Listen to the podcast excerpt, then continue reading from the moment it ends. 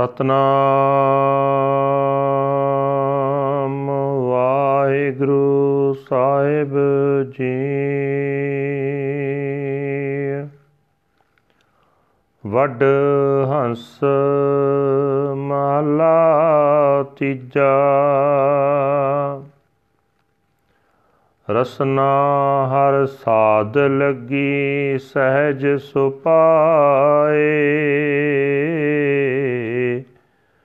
ਮਨ ਤ੍ਰਿਪਤਿਆ ਹਰ ਨਾਮ ਧਿਆਏ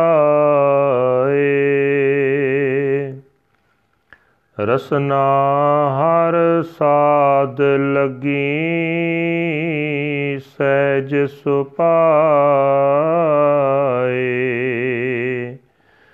ਮਨ ਤ੍ਰਿਪਤਿਆ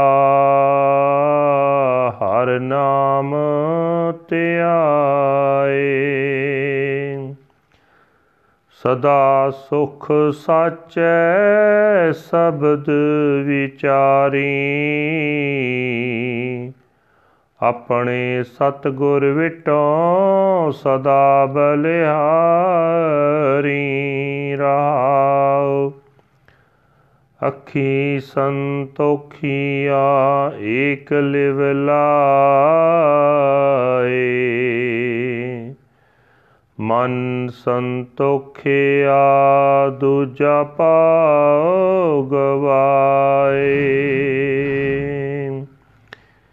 ਦੇਹ ਸਰੀਰ ਸੁਖ ਹੋਵੈ, ਸਬਦ ਹਰ ਨਾਏ। ਨਾਮ ਪਰਮਲ ਹਿਰਦੈ ਰਹਿਆ ਸਮਾਏ ਨਾਨਕ ਮਸਤਕ ਜਿਸ ਵਡ ਭਾਗ, ਗੁਰ ਕੀ ਬਾਣੀ ਸਹਿਜ ਬੈਰਾਗ ਨਾਨਕ ਮਸਤਕ ਜਿਸ ਵਡ ਭਾਗ। ਗੁਰ ਕੀ ਬਾਣੀ ਸਹਿਜ ਬੈਰਾਗ। ਵਾਹਿਗੁਰੂ ਜੀ ਕਾ ਖਾਲਸਾ, ਵਾਹਿਗੁਰੂ ਜੀ ਕੀ ਫਤਿਹ।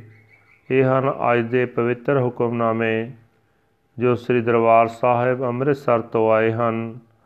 ਧੰਨ ਧੰਨ ਸਾਹਿਬ ਸ੍ਰੀ ਗੁਰੂ ਅਮਰਦਾਸ ਜੀ ਤੀਜੇ ਪਾਤਸ਼ਾਹ ਜੀ ਦੇ ਵਡਹੰਸ ਰਾਗ ਵਿੱਚ ਉਚਾਰਨ ਕੀਤੇ ਹੋਏ ਹਨ। ਗੁਰੂ ਸਾਹਿਬ ਜੀ ਫਰਮਾਨ ਕਰ ਰਹੇ ਨੇ, ਹੇ ਭਾਈ, ਗੁਰੂ ਦੀ ਸ਼ਰਨ ਪੈ ਕੇ ਜਿਸ ਮਨੁੱਖ ਦੀ ਜੀਭ ਪਰਮਾਤਮਾ ਦੇ ਨਾਮ ਦੇ ਸਵਾਦ ਵਿੱਚ ਲੱਗਦੀ ਹੈ, ਉਹ ਮਨੁੱਖ ਆਤਮਕ ਅਡੋਲਤਾ ਵਿੱਚ ਟਿਕ ਜਾਂਦਾ ਹੈ, ਪ੍ਰਭੂ ਪ੍ਰੇਮ ਵਿੱਚ ਜੁੜ ਜਾਂਦਾ ਹੈ ਪਰਮਾਤਮਾ ਦਾ ਨਾਮ ਸਿਮਰ ਕੇ ਉਸ ਦਾ ਮਨ ਮਾਇਆ ਦੀ ਤ੍ਰਿਸ਼ਨਾ ਵੱਲੋਂ ਰੱਜ ਜਾਂਦਾ ਹੈ। ਮੈਂ ਆਪਣੇ ਗੁਰੂ ਤੋਂ ਸਦਾ ਕੁਰਬਾਨ ਜਾਂਦਾ ਹਾਂ, ਜਿਸ ਤੇ ਸਦਾ ਥਿਰ ਪ੍ਰਭੂ ਦੀ ਸਿਫਤ ਸਲਾਹ ਵਾਲੇ ਸ਼ਬਦ ਵਿੱਚ ਜੁੜਿਆਂ ਵਿਚਾਰਵਾਨ ਹੋ ਜਾਈਦਾ ਹੈ ਤੇ ਸਦਾ ਆਤਮਕ ਆਨੰਦ ਮਿਲਿਆ ਰਹਿੰਦਾ ਹੈ। ਠਹਿਰਾਓ। ਹੇ ਭਾਈ ਗੁਰੂ ਦੀ ਸ਼ਰਨ ਦੀ ਬਰਕਤ ਨਾਲ ਇੱਕ ਪਰਮਾਤਮਾ ਵਿੱਚ ਜੋ ਸੁਰਤ ਜੋੜ ਕੇ ਮਨੁੱਖ ਦੀਆਂ ਅੱਖਾਂ ਪਰਾਏ ਰੂਪ ਵੱਲੋਂ ਰੱਜ ਜਾਂਦੀਆਂ ਹਨ। ਅੰਦਰੋਂ ਮਾਇਆ ਦਾ ਪਿਆਰ ਦੂਰ ਕਰਕੇ ਮਨੁੱਖ ਦਾ ਮਨ ਤ੍ਰਿਸ਼ਨਾ ਵੱਲੋਂ ਰੱਜ ਜਾਂਦਾ ਹੈ। हे ਭਾਈ, ਗੁਰੂ ਦੇ ਸ਼ਬਦ ਦੀ ਬਰਕਤ ਨਾਲ ਪਰਮਾਤਮਾ ਦੇ ਨਾਮ ਵਿੱਚ ਜੁੜਿਆਂ ਸਰੀਰ ਵਿੱਚ ਆਨੰਦ ਪੈਦਾ ਹੁੰਦਾ ਹੈ। ਗੁਰੂ ਦੀ ਮਿਹਰ ਨਾਲ ਆਤਮਿਕ ਜੀਵਨ ਦੀ ਸੁਗੰਧੀ ਦੇਣ ਵਾਲਾ ਹਰ ਨਾਮ ਮਨੁੱਖ ਦੇ ਹਿਰਦੇ ਵਿੱਚ ਸਦਾ ਟਿਕਿਆ ਰਹਿੰਦਾ ਹੈ।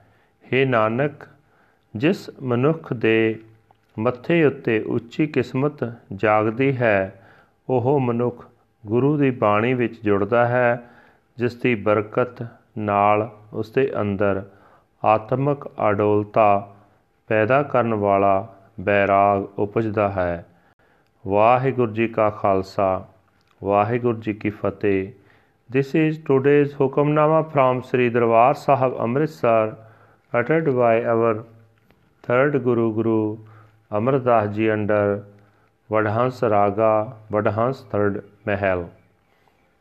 Guru Sahib Ji says that my tongue is intuitively attracted to the taste of the Lord. My mind is satisfied meditating on the name, name of the Lord. Lasting peace is obtained contemplating the true word of the Shabbat. I am forever a sacrifice to my true Guru. Pause. My eyes are content, lovingly focused on the one Lord. My mind is content, having forsaken the love of duality.